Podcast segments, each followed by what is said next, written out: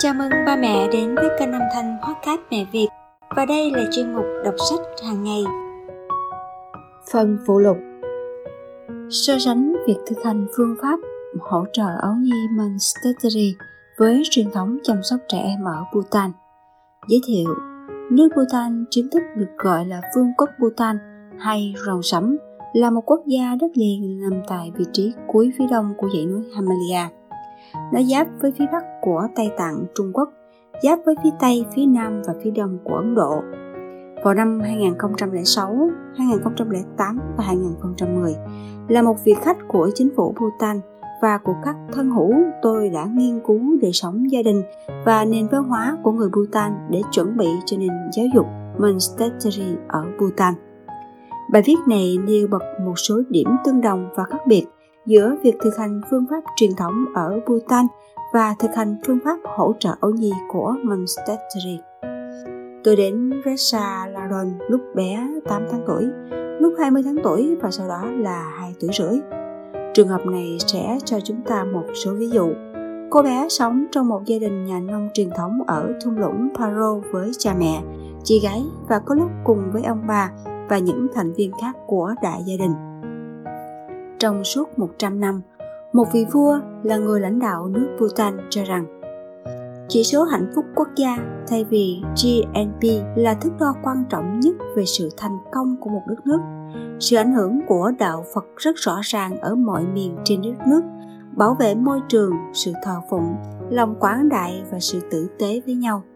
Mỗi một ngày được bắt đầu với một cầu nguyện cho hạnh phúc của mọi sinh linh. Tất cả nông sản được trồng theo cách hữu cơ, không phải bởi vì đây là một phong trào phổ biến mới mẻ, mà vì giết chóc ngay cả chết côn trùng là đi ngược với tôn giáo. Trong quá khứ, có bốn vương quốc phật giáo tây tạng, nơi mà ta có thể quan sát một nền văn hóa như thế. Tây tạng, sikkim kladat và bhutan. Ngày nay, nước Bhutan vẫn thể hiện nền văn hóa Phật giáo chân thực này và đó là một trong những lý do khiến tôi không những hứng thú giới thiệu điều tuyệt vời nhất của Monastery mà còn đóng một vai trò trong việc bảo tồn nền văn hóa quý giá đang tồn tại này. Bhutan giống như Nepal, chỉ mở cửa cho các quốc gia phương Tây từ năm 1960. Trước thời gian đó, không có con đường bộ nào để ra vào nước này, không có trường học ngoài trừ các tu viện và không có hệ thống bưu điện. Bhutan có diện tích bằng phân nửa tiểu bang Indiana và nhờ vào sự cố vấn tốt, người Bhutan đang thực hiện rất tốt công việc bảo vệ quốc gia nhỏ bé này khỏi sự tàn phá của sự phát triển của ngành du lịch không có kế hoạch đã tàn phá quá nhiều ở Nepal. Đường lối Monastery nếu được giới thiệu cho nền văn hóa với sự nhạy cảm sẽ rất có ích cho sự phát triển của quốc gia và có lẽ tất cả chúng ta có thể học được điều gì đó trong quá trình này. Trong những trang sau, bạn sẽ thấy một số chủ đề liên quan đến sự phát triển của trẻ em trong 3 năm đầu đời. Dưới mỗi chủ đề sẽ có thông tin từ quan điểm của chương trình hỗ trợ ấu nhi hoặc của xứ Bhutan hoặc cả hai. Đôi chân tâm lý hỗ trợ ấu nhi một nền tảng cảm xúc lành mạnh nếu được hỗ trợ trong năm đầu đời có thể nâng đỡ một con người suốt cả cuộc đời. Trẻ sẽ đứng cao người trong cách nói năng khi trẻ đứng vững trên hai chân về mặt tâm lý. Chân thứ nhất, thế giới là một nơi an toàn. Yếu tố thứ nhất liên quan đến thế giới quan của trẻ, cảm nhận của trẻ về sự an toàn khi là thành viên của gia đình và của nền văn hóa. Đó là thái độ cho rằng thế giới là một nơi tốt đẹp, một nơi an toàn cách chúng ta mang lại sự hỗ trợ này cho trẻ là chăm sóc trẻ trong thời kỳ thai nghén và sinh ra, trong những ngày và những tuần đầu tiên của cuộc sống.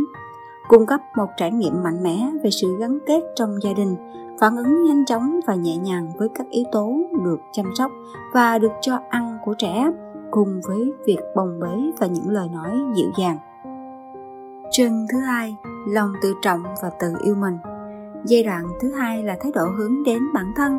Đó là khả năng yêu lấy chính bản thân mình như mình vốn là, mà không phải thay đổi hay trở nên tốt hơn để xứng đáng với tình yêu thương đó. Một thái độ lành mạnh về giá trị bản thân như vậy được nuôi dưỡng thông qua việc tôn trọng bản năng tự nhiên của trẻ trong việc ăn ngủ lúc nào và bao nhiêu. Và nó được nuôi dưỡng thông qua sự tôn trọng thời gian biểu riêng của từng đứa trẻ trong việc học nói và học đi có nghĩa là chúng ta không hối thúc trẻ. Thay vào đó, chúng ta tạo dựng một môi trường mà trong đó các dụng cụ như cái nệm đặt trên sàn nhà mà trẻ có thể tự mình leo lên, leo xuống. Một cái thanh ngang, một chiếc xe ghế đẩu hoặc một chiếc xe gồng đặc biệt mà trẻ có thể sử dụng bất cứ lúc nào để luyện tập nâng người lên, đứng dậy hay tập bước đi. Giai đoạn này được phát triển một cách cơ bản trong năm đầu tiên của cuộc đời tôi tin chắc rằng tất cả chúng ta đều biết là những người lớn đang cố gắng xây dựng lại thái độ về lòng tin tưởng và sự tự yêu thương bản thân này. Rõ ràng là các em bé được sinh ra với những thái độ đó, nhưng để xây dựng một môi trường nhằm bảo vệ con trẻ từ lúc sinh ra lại phụ thuộc vào người lớn. Bhutan, bạn sẽ nhận thấy qua các trang kế tiếp rằng các truyền thống ở Bhutan rất nỗ lực để hỗ trợ cho cả hai chân tâm lý này. Trẻ ở nhà cả ngày với cha mẹ, ông bà hoặc các thành viên khác trong gia đình, nhìn thấy cuộc sống diễn ra xung quanh cận kề với trẻ và trẻ sẽ được tự do khám phá thế giới tùy theo khả năng vận động đang phát triển của mình.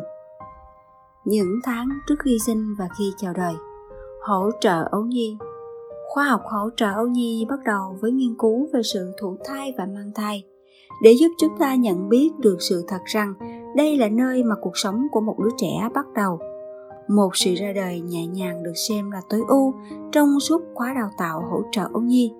Một học viên tham gia thêm khóa huấn luyện thư giãn bằng hơi thở, thường được gọi là khóa huấn luyện RAT Phương pháp này đã được sử dụng nhiều năm ở châu Âu để dạy người mẹ cách thư giãn hoàn toàn giữa những lần co thắt trong lúc sinh, giúp người mẹ sinh con dễ dàng, nhanh chóng hơn. Điều này tốt và an toàn hơn cho bé và mẹ. Ví dụ, tất cả các học viên trong khóa đào tạo giáo viên tại khóa huấn luyện hỗ trợ ấu nhi ở treven luyện tập phương pháp này hàng ngày trong hai mùa hè. Một số học viên tham gia đào tạo sâu hơn học cách dạy kỹ năng này cho phụ nữ hay các cặp đôi trong thời kỳ mang thai. Tôi quan sát hai ca sinh đẻ ở Roma trong quá trình học tập của mình và rất ngạc nhiên về trải nghiệm sinh con dễ dàng của hai bà mẹ đẻ con sau này. Bhutan Reza được cho là đã được một tuổi khi cô bé mới được sinh ra. Với mục đích phỏng vấn, thường rất khó để xác định được tuổi của đứa trẻ bởi vì hầu hết các ca sinh đẻ xảy ra ở nhà, ngày tháng không được ghi lại. Sinh nhật không phải là một phần quan trọng trong nền văn hóa này. Trong suốt những tháng mang thai, trẻ đã được cho là một thành viên mới trong gia đình rồi. Thường một đại gia đình bao gồm ba thế hệ sống chung trong cùng một ngôi nhà. Trong các ca sinh đẻ truyền thống tại nhà ở Bhutan, tư thế của người mẹ là quỳ trên đầu gối và hai tay chống xuống đất chủ động tham gia trong việc sinh đẻ. Nhưng Reza được sinh ra ở bệnh viện với người mẹ nằm ngửa, không thể chủ động tham gia vào quá trình sinh đẻ được. Khi được 18 tuổi, bất chấp mẹ mình và trong suốt thời gian thai nghén, mẹ của Reza nghiện Dona là trầu. Điều này là khá phổ biến và không được cho là thói xấu, dù rằng nhiều người biết rõ nó gây ra ung thư miệng vài người chỉ nhai trầu một lần trong ngày còn nhiều người khác lại nhai trầu nhiều lần trong ngày mẹ của Resa giải thích nó làm cho bạn cảm thấy ấm áp, thư giãn và vui vẻ. Mẹ của Resa nhai trầu đến 24 lần trong một ngày, 7 ngày trong một tuần. Các y tá la rầy bà ở bệnh viện, nhưng bà giấu vào túi của mình để dùng trong lúc sinh con. Điều này rất dễ vì ở đây có một nền văn hóa ăn mặc rất kín đáo. Bà mặc đủ váy, áo ngắn và áo khoác có túi trong lúc sinh Reza. Gắn kết thời kỳ cộng sinh, hỗ trợ ấu nhi, chúng tôi dạy cha mẹ về việc bồng bế trẻ sơ sinh một cách nhẹ nhàng, về các loại quần áo mềm mại và tầm quan trọng của sự quan tâm tỉ mỉ đến môi trường vì trẻ sơ sinh sẽ trải nghiệm nó. Đồng thời chúng tôi dạy về tầm quan trọng của việc giới hạn số khách viếng thăm gia đình của đứa bé mới sinh trong hai tuần đầu tiên để trẻ sơ sinh có cơ hội làm quen với cha mẹ và anh chị em ruột liên kết các thông tin qua hình ảnh và cảm giác đối với những giọng nói mà trẻ đã nghe được trong lúc còn trong bụng mẹ Bhutan. Trong Phật giáo Tây Tạng, nói chuyện thô lỗ, giận dữ và những biểu cảm tiêu cực khác được cho là những thiếu sót về mặt trí tuệ mà người ta nên học cách loại bỏ. Kết quả là lời nói nhẹ nhàng, bình tĩnh và hành vi dịu dàng là một phần tự nhiên trong môi trường của đứa trẻ ngay từ ban đầu. Sự gắn kết trong những ngày đầu tiên được bảo vệ bởi truyền thống cổ xưa ở Bhutan. Vì bức tường của những ngôi nhà truyền thống được làm từ bùn đất nện thành nên không có nguồn nước trong nhà vì nó có thể làm hỏng những bức tường này. Ngay cả phòng vệ sinh và chỗ tắm cũng ở bên ngoài ngôi nhà. Do thiếu nước trong nhà, tiêu chuẩn vệ sinh là sự khác biệt và sau một ca sinh đẻ ở nhà thì ngôi nhà bị cho là ô nhiễm. Không ai được phép đến thăm cho đến khi buổi lễ thanh tẩy hay lễ puja theo Phật giáo được thực hiện.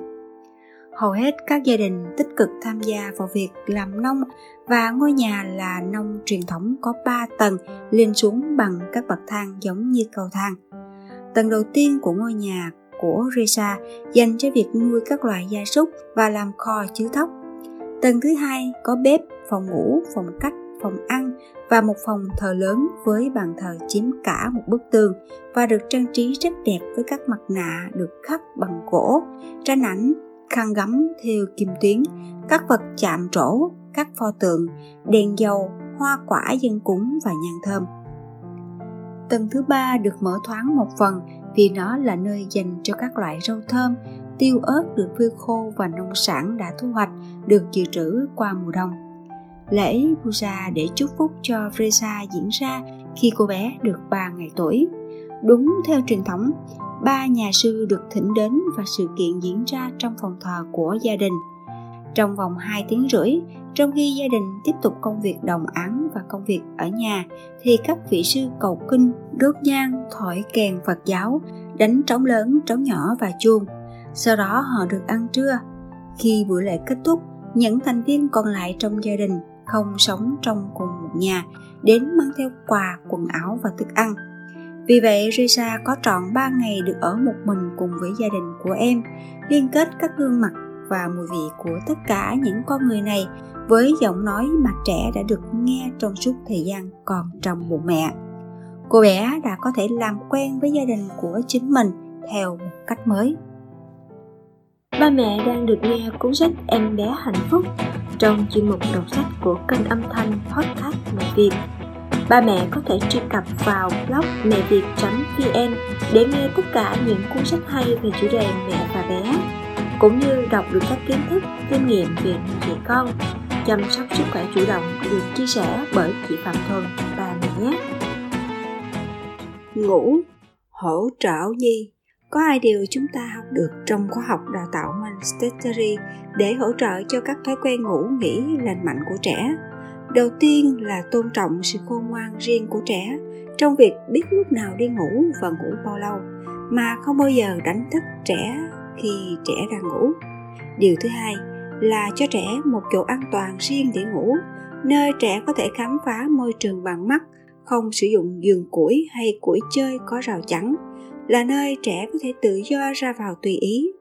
Khi trẻ đã sẵn sàng bò đi để khám phá căn phòng, thay vì là giường củi, trẻ có một cái nệm trên sàn nhà, ở phương tây, cặp vợ chồng thông thường có quan hệ tình dục vào buổi tối ở giường riêng của họ nếu bé ngủ cùng giường với cha mẹ mỗi tối từ khi sinh ra, thì sẽ có lúc cha mẹ muốn nối lại đời sống tình dục của mình. Bởi thế là bé sẽ được dời qua phòng khác. Trẻ sơ sinh có thể cảm thấy hoang mang và tổn thương vì việc dường như là bị bỏ rơi này. Tuy nhiên, nếu trẻ đã quen ngủ một mình trên giường riêng của trẻ, ít nhất một khoảng thời gian mỗi ngày hay đêm từ lúc mới sinh thì dọn ra phòng riêng sẽ tự nhiên và ít gây chấn thương tâm lý cho trẻ. Bhutan Khi không được cổng trên lưng, Reza được đặt trên một cái mền hay một tấm thảm dệt trên sàn nhà. Cô bé có thể rơi vào giấc ngủ và thức dậy theo nhịp điệu tự nhiên của riêng bé. Trong không khí trong lành, khi gia đình đang thu hoạch táo hay lúa hay bất cứ nơi nào mà gia đình đang ở trong nhà không nên đánh thức một người đang ngủ bởi vì giấc ngủ và giấc mơ được xem là những trạng thái rất quan trọng của tâm thức ở nhiều nước thuộc châu á tôi từng thấy có một căn phòng ngủ chính dành cho cả gia đình. Đất nước Bhutan rất lạnh vào những tháng mùa đông và không có lò sưởi. Vì vậy nên ngủ chung một giường là cách mà gia đình giữ ấm cho nhau. Trước khi Risa được sinh ra, cha mẹ và người chị 6 tuổi ngủ chung với nhau. Ngay sau khi chào đời, reza ngủ với mẹ trong một khoảng thời gian và sau đó ngủ chung giường với gia đình, chị và cha mẹ. Một điều rất khác biệt giữa các nền văn hóa nơi gia đình mãi mãi ngủ chung một giường và ban đêm không dành cho quan hệ tình dục. Giường là để ngủ vào buổi tối, để giữ ấm, để cảm thấy an toàn chứ không dành cho tình dục. Một ngôi nhà hiện đại ở Bhutan, nơi tôi đã từng sống có hai phòng ngủ, nhưng ai ngủ ở đâu lại tùy thuộc vào nhiều thứ. Một đêm nọ, đứa con trai bị ốm nên bố ngủ cùng cậu bé để dỗ dành nó. Nếu đứa con gái hay con trai đi vào giấc ngủ trong giường của cha mẹ thì nó sẽ ngủ ở đó và một người là cha hay mẹ sẽ ngủ ở giường của đứa bé. Khi có một người chú đến thăm, đứa con trai ngủ cùng với ông bà vì họ là những người bạn rất tuyệt vời và cuộc viếng thăm là một dịp đặc biệt. Rõ ràng trong ngôi nhà hiện đại hơn này, gia đình đang dần dần chuyển đổi việc dùng một cái giường cho cả gia đình theo một cách hiện đại.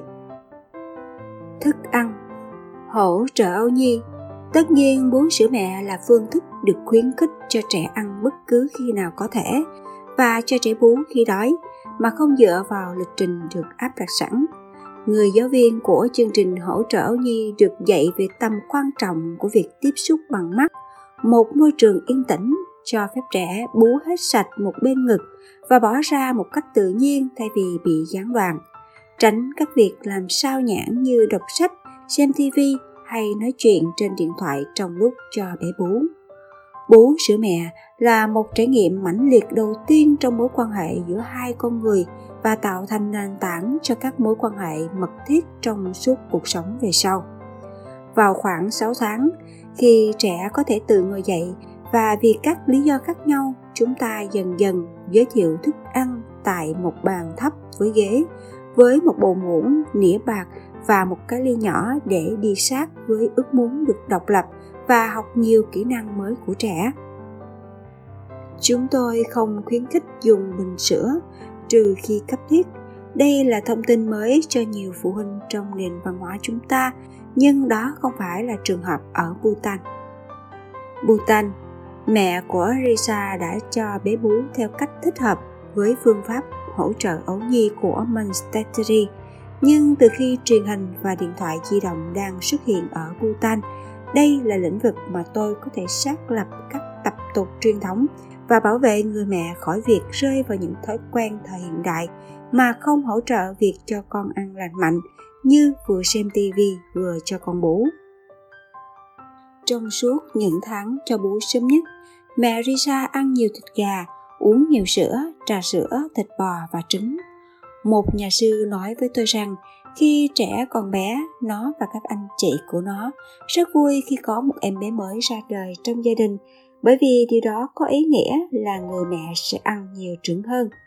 Trứng là thức ăn ngon, đắt tiền ở Bhutan và khi người mẹ cần thêm trứng thì bà sẽ chia sẻ chúng cho các thành viên khác trong gia đình. Amma Deshi, phát âm Amma Deshi, là một loại thức ăn được ưa thích tại Bhutan. Đó là món ăn đặc sản ở Bhutan. Nó có hành, tỏi, dầu ăn, cà chua, phô mát làm tại da và các ớt loại jalapeno. Một món ăn khác với nhiều loại rau củ nhưng luôn có ớt và format, được dùng hàng ngày với cơm gạo lứt hay là gạo trắng. Đôi khi dùng cho bữa ăn sáng, bữa trưa hay bữa chiều. Trong suốt những tháng cho bú đầu tiên, thứ mẹ Teresa thèm nhất mà không được ăn là món này vì nó làm cho Teresa bị tiêu chảy. Về mặt truyền thống, khi đứa bé khoảng 2 tháng tuổi, người mẹ chuẩn bị một bữa ăn nấu chín bao gồm bột gạo, nước, bơ, đường được đun sôi cho đến khi sánh lại, dùng tay cho nó vào miệng của mình và sau đó mớm vào miệng của đứa con.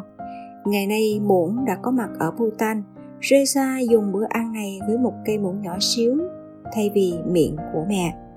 Không may vào thời điểm này, Reza cũng được cho ăn ngũ cốc đóng hộp từ Ấn Độ trong một phát minh mới khác là cái bình bú bằng nhựa.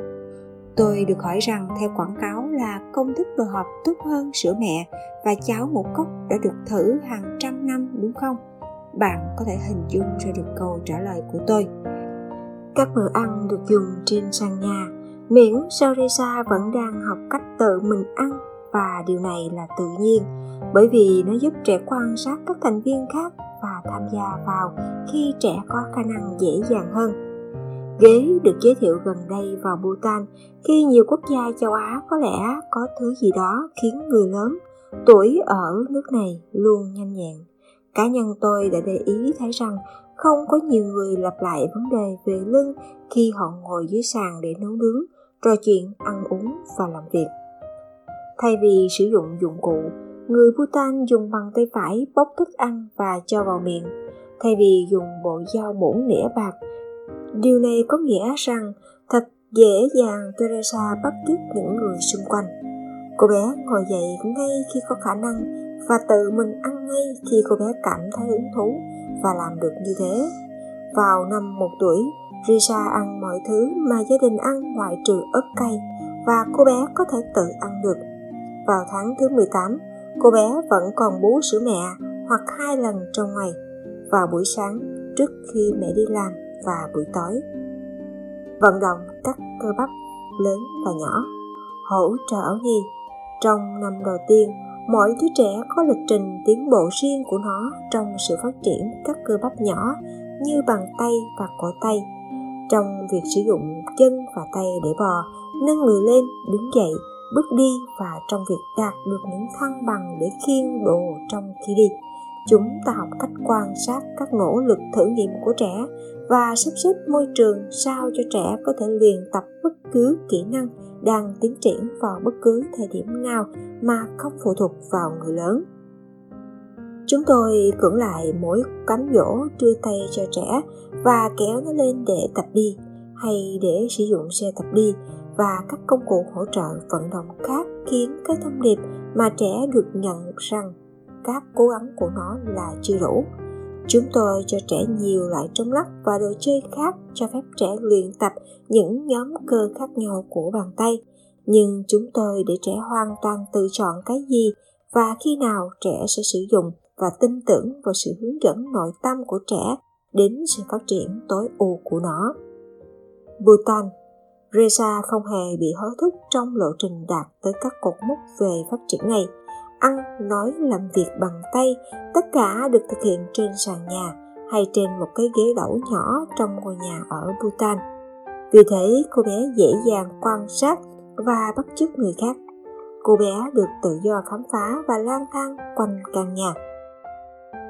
Khi cô bé học bò lần đầu, các cánh cửa ra ngoài được đóng lại bởi vì việc lên xuống các tầng trên hoặc tầng dưới là bằng cầu thang và không an toàn. Ngưỡng cửa hoặc thềm cửa giữa các phòng cao từ 15 đến 20 cm vì một lý do rất thú vị. Nhiều người tin rằng những linh hồn của tổ tiên đã qua đời, được gọi là Jada vẫn ở bên ta. Thỉnh thoảng những vong linh này hoảng sợ hoặc trở nên giận dữ. Người ta tin rằng dù họ vẫn còn hình dạng con người, nhưng họ không đi như con người, mà là đi lê lết, kéo lê chân của họ về trước thay vì nhấc chân lên. Bật thềm cửa cao ngăn họ đi vào các căn phòng ở trong nhà. Bất kể lý do gì đi nữa, những bậc thềm cửa này giúp giữ an toàn cho trẻ đang học trường và bò. Một giáo viên Manchesteri từ Ấn Độ giải thích với tôi rằng nhà cô ta cũng có thềm cửa cao và khi trẻ học bò, treo qua được cái thềm cửa, thì lúc đó được cho là một mốc phát triển quan trọng và được đánh dấu bằng một bữa ăn mừng đặc biệt.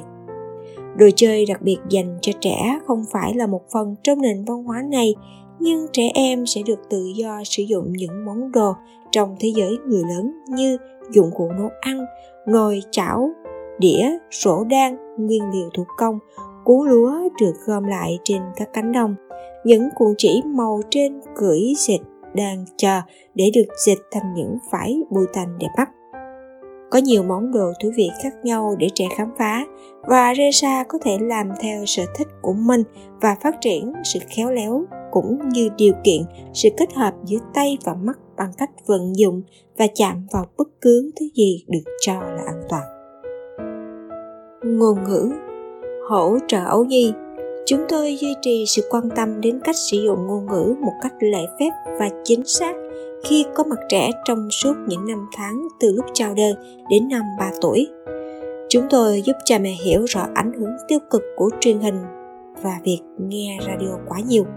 Chúng tôi chia sẻ tầm quan trọng của việc cung cấp vốn từ vựng phong phú hay ngôn ngữ chính quy, ví dụ như thơ, ca, bài hát và ngôn ngữ trong môi trường của trẻ chúng tôi đặc biệt nhấn mạnh tầm quan trọng của việc lắng nghe với sự chú tâm hoàn toàn, trò chuyện với trẻ bằng giọng nói bình thường, thay vì nói nhái theo lối trẻ con và cho trẻ tiếp cận với sự trao đổi ngôn ngữ phong phú giữa những con người khác nhau trong môi trường. Ở bhutan, từ lúc chào đời, reza ở cùng với gia đình thường được cõng trên lưng các thành viên và những người bạn trong một tấm vải dài được dệt đặc biệt còn gọi là kame. Hoặc cô bé ngủ cùng giường với mẹ hay các thành viên khác trong gia đình, hoặc ở cùng với họ trong nhà, ngoài đồng, hay khi đang thăm viếng người khác. Vì thế, việc tiếp xúc với ngôn ngữ rất phong phú. Tôi quan sát rất nhiều lần và thấy người ta nói với trẻ nhỏ bằng sự kính trọng mà không dùng đến giọng trẻ con là chuyện rất phổ biến bởi vì theo người phật giáo tin rằng chúng ta sẽ luân hồi trong những thân thể khác nhau, họ tôn trọng linh hồn phát triển viên mãn của kẻ đã có được sự khôn ngoan qua suốt nhiều kiếp sống, chứ không phải bắt đầu cuộc đời như một trang giấy trắng tinh theo quan điểm của John Locke. Thái độ đối với tên gọi thì khá độc đáo trong văn hóa Phật giáo Tây Tạng. Tên của một người không được xem là quan trọng con người thời xưa ở Bhutan chỉ có một tên và gần đây họ mới có hai tên. Tên vị chủ nhà của tôi, người đã nhận bằng monastery ở Thái Lan, nơi chúng tôi gặp nhau là tên đi. Nhưng cô và người chồng đặt hai tên cho các đứa con của họ. Nếu một người có hai tên như Sonam, Dejen và nếu ai đó hỏi nên dùng cái tên nào, thường thì câu trả lời là không có gì quan trọng đâu một đứa em bé được gọi là O có nghĩa là Jonka là em bé theo ngôn ngữ Bhutan cho đến khi được chọn cho một cái tên ở chùa. Vào cuối tháng thứ ba, Reza được đưa đến một ngôi chùa ở địa phương để được đặt tên. Một cái rổ được làm bằng tre chứa nhiều mẫu giấy được cuộn tròn đặt trên bàn thờ mỗi mẫu giấy có một tên gọi được ghi vào đó bất kể tên nào cũng có thể sử dụng cho bé trai hoặc bé gái vì thế điều này không cần cân nhắc mẹ của cô bé chọn một mẫu giấy mở nó ra và thấy cái tên là Reza. Theo truyền thống, không có gì để bàn cãi, đó là tên của cô bé. Để cho hiện đại, cha mẹ của cô bé đặt thêm cho cái tên thứ hai. Vì vậy, cô bé có tên chính thức là Reza Hadan, nhưng Hadan không phải là tên họ của gia đình. Tên mẹ của Risa là Sonam Shango và tên cha là Kama Chuba. Âm nhạc là một phần rất quan trọng trong văn hóa ở Bhutan và có rất nhiều bài hát dân ca cũng như nhiều câu chuyện truyền thống. Vào giờ đi ngủ, cha mẹ của Reza hay ông bà hát cho cô bé nghe khi được một tuổi rưỡi, Reza biết nhiều bài hát và tên gọi của nhiều đồ vật trong nhà. TV và đài radio đã xuất hiện trong nhà của Reza và có vẻ không thích hợp trong ngôi nhà nông cổ xưa này. Đài phát sóng những bài hát Bhutan cả ngày và kênh truyền hình quốc gia Bhutan phát sóng một chương trình chơi nhạc Bhutan trong vòng một giờ một ngày và chương trình Mr. Ben, một bộ phim hoạt hình nước Anh. Từ các chương trình này, Reza được học nhiều bài hát và nhảy múa như Mr. Ben. Trẻ một buổi xem TV từ 2 đến 3 tiếng một ngày là thông thường. Vì thế, theo yêu cầu của gia đình, họ và tôi có một buổi trao đổi thú vị về vấn đề này và về cách mà nó đã dẫn đến sự gia tăng của chủ nghĩa vật chất, bạo lực và sự ăn uống quá độ ở phương Tây. Vận động và sự tự lập hỗ trợ ấu nhi vào khoảng một tuổi trẻ học cách bước đi Bây giờ thì trẻ hứng thú với kỹ năng chạy, bước đi cẩn thận, đi đường dài, vừa kéo hay mang vật nặng, làm công việc thật trong nhà và ngoài trời. Trẻ cũng có bản năng để tinh luyện các vận động của bàn tay trong lao động đích thực, cùng hợp tác với những thành viên trong gia đình với những công việc trong nhà. Một số đồ chơi như bình khói, bóng, sỏ hạt và ghép hình góp phần cho sự tiến bộ này, nhưng tốt hơn là dùng những dụng cụ thật vừa kích thước cho trẻ, để trẻ có thể lựa chọn những công việc đích thực có tính phức tạp và đầy thử thách. Bhutan Rất ít trẻ ở Bhutan có đồ chơi. Chúng ta đã nhìn thấy một sân chơi của trường học với hơn 100 học sinh tiểu học trong giờ giải lao. Không có các thiết bị để leo trèo hay xích đu và cũng không có bóng hay đồ chơi. Thật kinh ngạc khi thấy các trò chơi trong vòng tròn và các trò chơi khác liên tục thay đổi mà trẻ sáng chế ra và sự sáng tạo với những viên đá được sử dụng như quân cờ, một hòn đá tròn hình quả bóng để lăn, trò chơi đá bao được làm từ dây thun. Reza luôn chạy nhảy hoặc ngồi suy tư và im lặng mãi mê lắng nghe cuộc đối thoại của người lớn hay quan sát những hành động và tương tác của họ. Một buổi trưa nọ, khi tôi đến thăm gia đình, Reza bắt đầu khóc và chị của bé vào nhà bếp và trở ra với một ly sữa cho cô em. Cô chị làm đổ ít sữa trên nền nhà, quay vào nhà bếp và cầm một chiếc khăn để lau chùi. Khi cô chị đi vào phòng, Reza ngưng khóc với tay lấy tấm vẽ, sau đó lau chỗ sữa bị đổ. Thấy sự hứng thú của cô bé, người chị lấy một cái thùng nước và tạo ra tiếng vũng nước nhỏ cho cô em lau. Việc cô bé thích Chuyện này kéo dài cho đến khi Risa thỏa mãn. Đây là một dịp may mắn, qua đó tôi có thể chỉ ra rằng việc được làm công việc đích thực thì thường quan trọng đối với hạnh phúc của trẻ hơn là thức ăn. Và có lẽ Risa không khóc vì đói mà vì thiếu việc gì để làm. Gia đình toàn tâm toàn ý bởi họ nhận ra điều này trong chính bản thân họ. Khi chúng tôi ra về, bà chủ Jenny đi vào phòng thờ để thắp nhang bà ta cúi đầu và chắp hai tay để lạy để cầu nguyện và sau đó bắt đầu đặt tiền cúng lên bàn thờ. Risa đang đứng cạnh bà và bé lấy tờ giấy năm bạc. Danny tự động đưa cho Risa để cô bé có thể là người đặt tiền lên bàn thờ. Khi chúng tôi leo xuống các bậc thang trên tầng trệt và băng qua cửa đi đến bức tường bao quanh nhà, chúng tôi nhìn thấy Reza đi theo chị của bé ra ngoài và cùng tham gia quét rơm vào phần ngựa. Trong tất cả các thí dụ này, không người lớn nào thay đổi vẻ mặt để ngụ ý rằng việc Reza tham gia vào bất cứ hoạt động nào mà cô bé chọn khác hẳn hành vi bình thường, không có bất kỳ lời nhận xét nào như ôi dễ thương quá, Reza tự làm hết một mình Rõ ràng Risa có thể tùy ý tham gia vào cuộc sống của gia đình và theo đó luyện tập vận động và đạt đến một trình độ cao hơn về mặt tự lập và tinh thần trách nhiệm. Mặc quần áo và học đi vệ sinh Hỗ trợ nhi Trong nền văn hóa của chúng ta, cha mẹ thường cần nhiều trợ giúp để hiểu được tầm quan trọng của việc cho trẻ học thay quần áo trong việc hỗ trợ lòng tự trọng, tính tự lập và sự phát triển về thể chất và hàng trăm cuốn sách về đề tài đi vệ sinh thường gây hoang mang hơn là có ích. Chúng tôi sử dụng cụm từ học đi vệ sinh bởi vì tốt hơn ta nên nghĩ rằng trẻ đang học hơn là đang được huấn luyện. Ở trong nhà cũng như trong cộng đồng trẻ sơ sinh Montessori, tầm quan trọng nằm ở việc chuẩn bị một môi trường hỗ trợ cho khả năng của trẻ để trẻ tự dạy mình làm những chức năng tự nhiên này. Tôi đề nghị dùng cuốn sách không còn mặc tả trước năm 3 tuổi là cuốn sách đi theo rất sát sao hệ thống của chúng tôi. Ở Bhutan, trong hầu hết các giai đoạn phát triển nhất của trẻ em ở Bhutan, học cách tự mặc quần áo và sử dụng nhà vệ sinh chỉ là những kỹ năng mà người ta mong trẻ học được khi chúng đã sẵn sàng.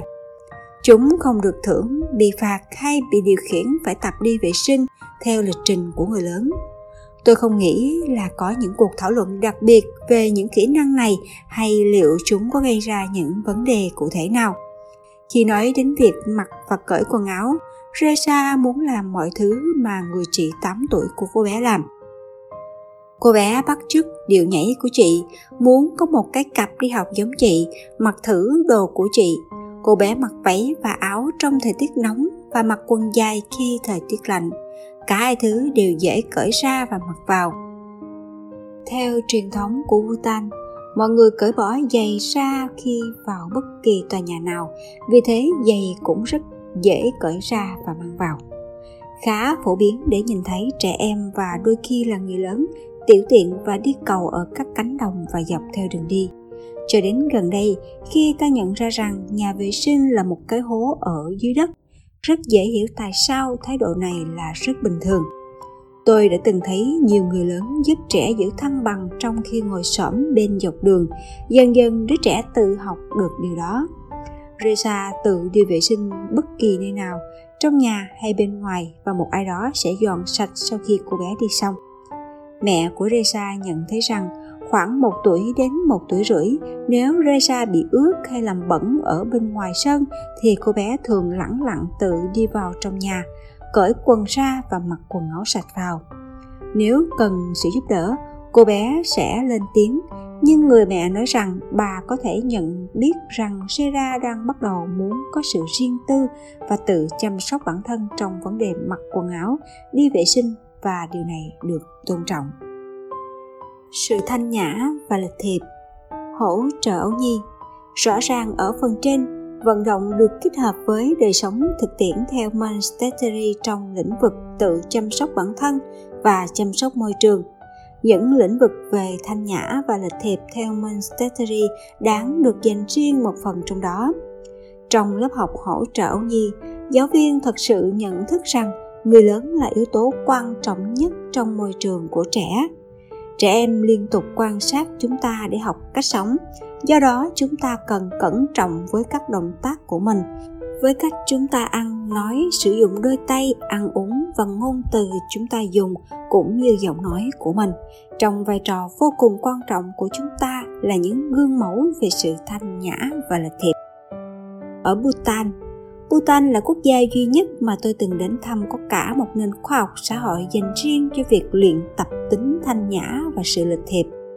Cha chồng của bà chủ nhà là một nhà giáo. Sự thanh nhã và lịch thiệp dạy học sinh cuối cấp của nơi mà chúng tôi gọi là trường trung học.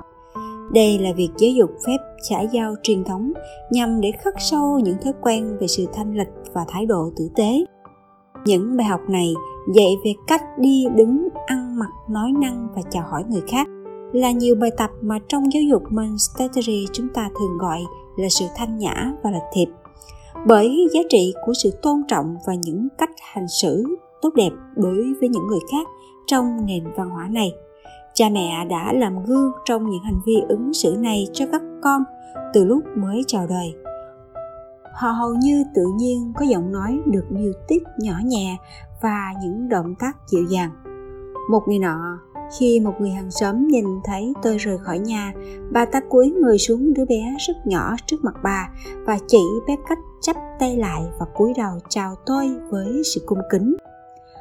Ngoài việc hướng dẫn tinh tế của một người bà dạy cho một đứa trẻ còn rất nhỏ tuổi này, thì tôi không thấy ai nhắc trẻ phải nói lời cảm ơn lời cảm ơn hay tất cả các lời nhắc nhở mà chúng ta hay sử dụng nhưng không có tác dụng nào. Thay vào đó, người lớn luôn làm gương để trẻ con muốn bắt chước theo. Nhìn chung, người dân có vẻ mặt hồng hào vì sức khỏe tốt, họ mạnh mẽ và duyên dáng trong các động tác của mình. Tôi nghĩ rằng một phần là bởi vì mọi người đều làm một công việc thể chất nào đó và vì đi bộ là cách phổ biến để di chuyển từ nơi này đến nơi khác ở Bhutan và chuyện trẻ em đi bộ hơn cả đồng hồ để đến trường và về nhà. Người ta đi bộ nhiều dặm với gánh cỏ khô trên lưng họ hay mang thức ăn từ ngoài chợ về nhà là chuyện bình thường. Người ta thường nhìn thấy một người không mang gì trên người, đề nghị chia sẻ gánh nặng với một ai đó khi người nào đủ may mắn có một chiếc xe hơi thì việc rộng lòng lịch sự mời những ai đang đi bộ lên xe cho đến khi không còn chỗ trên xe nữa là chuyện khá phổ biến. Mỗi khi chúng tôi về đến nhà bằng xe hơi với thức ăn hoặc những túi đồ khác, trẻ em từ bên trong nhà chạy ra và xin được giúp mang đồ vào nhà. Ngay cả khi tôi đang trèo lên phòng, nếu một trong những đứa trẻ có mặt ở đó thì tôi không được phép phải mang thứ gì lên cả. Một bữa ăn dặm vào xế chiều, gồm trà sữa pha mặn với ngũ cốc rang được xay nhỏ gọi là stamba. Bữa ăn này được dùng hàng trăm năm trên khu vực Himalaya. Khi chúng tôi ăn loại thức ăn này ở nhà Risa, không những cô bé tự pha trà với stamba mà còn chuẩn bị cả phần của tôi nữa. Tính chu đáo và tốt bụng như thế thường được thấy ở trẻ em cũng như người lớn. Vào năm 2002, tôi được gặp Đức Đạt Lai Lạt Ma lần đầu tiên và học tập cùng với vị thầy đã đi theo ngài từ Tây Tạng đến Ấn Độ vào năm 1959. Tôi nghĩ rằng chính nhờ sự trải nghiệm này và bởi thực tế rằng tôi có một pháp danh là Sonam Dejin, tôi thường được giới thiệu ở Bhutan bằng tên đó mà tôi được đón tiếp và tham dự vào đời sống riêng tư của các gia đình người Bhutan. Kết luận người ta thường có khuynh hướng lãng mạn hóa hay lý tưởng hóa các nền văn hóa chưa bị thái hóa bởi ảnh hưởng của phương Tây. Tôi hy vọng tôi không làm điều đó ở đây, luôn có mặt tốt và xấu trong tất cả các nền văn hóa. Bhutan đẹp và thiêng liêng nhưng ở đó có chuột, cháy rận và con đĩa. Nhà vệ sinh chỉ là những cái hố trên mặt đất. Hệ thống giáo dục và chăm sóc y tế hiện đại chỉ dành cho ít người Phật giáo và Ấn Độ ở nhiều khu vực không phải tôn giáo được học qua sách vở, nhưng được người dân thể hiện trong đời sống thường nhật và vì thế có sự bình an, tính nhẫn nại, lòng quảng đại và điều đó thật đặc biệt. Được làm việc tại Bhutan là một niềm vinh hạnh. Tôi chỉ ở đó trong 3 lần viếng thăm ngắn ngủi và vì thế tôi chỉ mới bắt đầu tìm hiểu về xứ sở Bhutan mục tiêu của tôi là khám phá và chứng minh cái gì đã đóng góp cho nền giáo dục và sự dạy dỗ lành mạnh trong nền văn hóa này và chia sẻ với những bậc phụ huynh và giáo viên này những gì mà chúng tôi ở phương tây để được biết, cái tốt và cái xấu trong nền văn hóa hiện đại. Đường lối Montessori đã cho chúng ta thấy rằng nó có thể được ứng dụng trong tất cả mọi trẻ em trong suốt lịch sử và trên khắp thế giới nhưng nó phải được thích nghi, đặc biệt là trong đời sống thực tiễn, ngôn ngữ và các lĩnh vực văn hóa với thời gian và địa phương của trẻ em ở từng quốc gia. Khi nền văn hóa riêng của chúng ta được tôn trọng, cánh cửa được mở ra cho sự quan tâm và lòng tôn trọng dành cho tất cả các nền văn hóa khác là một bước tiến đến nền hòa bình trên toàn thế giới. Vâng như vậy là phần đọc sách của chuyên mục âm thanh mẹ Việt hôm nay đã kết thúc. Xin chào và hẹn gặp lại ba mẹ trong các podcast tiếp theo của mẹ Việt được phát sóng hàng ngày trên trang podcast blog mẹ việt.vn hoặc kênh Spotify, iTunes, Google Play. Các bạn chỉ cần search mẹ Việt để theo dõi và lắng nghe nhé. Xin chào và hẹn gặp lại.